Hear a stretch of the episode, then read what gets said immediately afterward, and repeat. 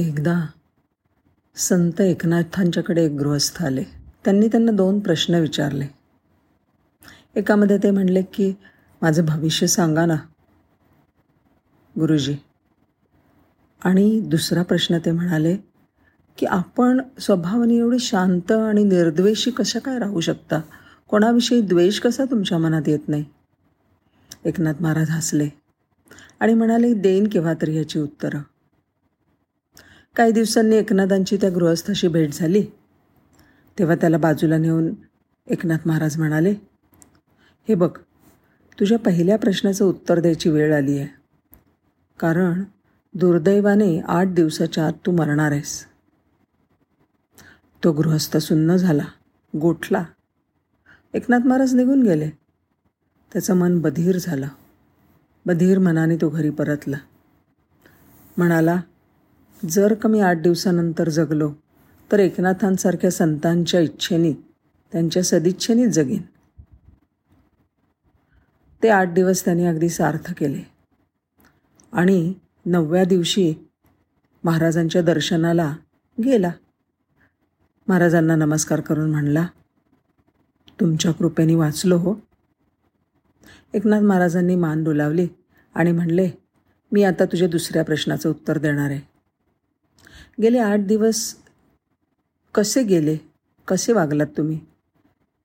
घरातल्यांच्यावर इतरांच्यावर किती रागावलात? तो गृहस्थ उत्साहाने म्हणाला कसला हो रागवतो हो अगदी छान शांत आठ दिवस गेले. शांत म्हणजे मरणाच्या भीतीने बेचैन होतो पण दुसऱ्यावर रागावण्यासाठी ती बेचैनी बिलकुल नव्हती. घरामध्ये बायकोशी भांडलो नाही. मुलांना बिलकुल मारलं नाही ओरडलं नाही असं वाटायचं. आता शेवटचे आठ दिवस उरलेत. बायका मुलं पुन्हा काही दिसणार नाहीत. कशाला त्यांना दुखवायचं? अहो एवढंच काय?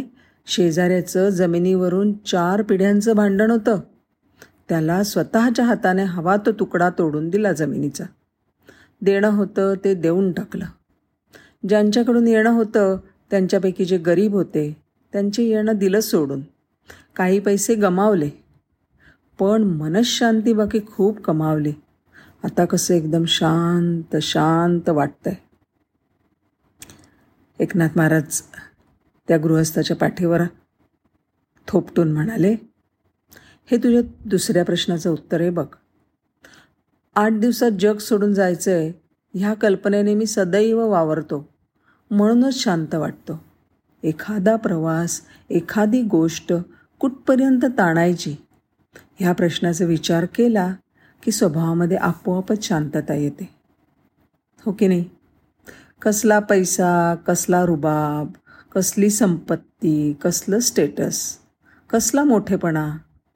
सगळं जे आहे ना ते इतकं तात्पुरतं आहे.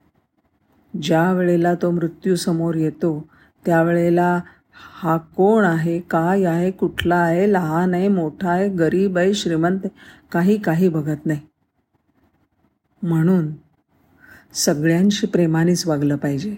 रुसणं फुगणं दुष्पण दुश्मनी घमेंडीपणा तिरस्कार ह्या गोष्टी सोडून देऊन आपण आपले छान वागलो ना सगळ्यांशी की आपलंसुद्धा मन कसं शांत शांत होतं. नमस्कार.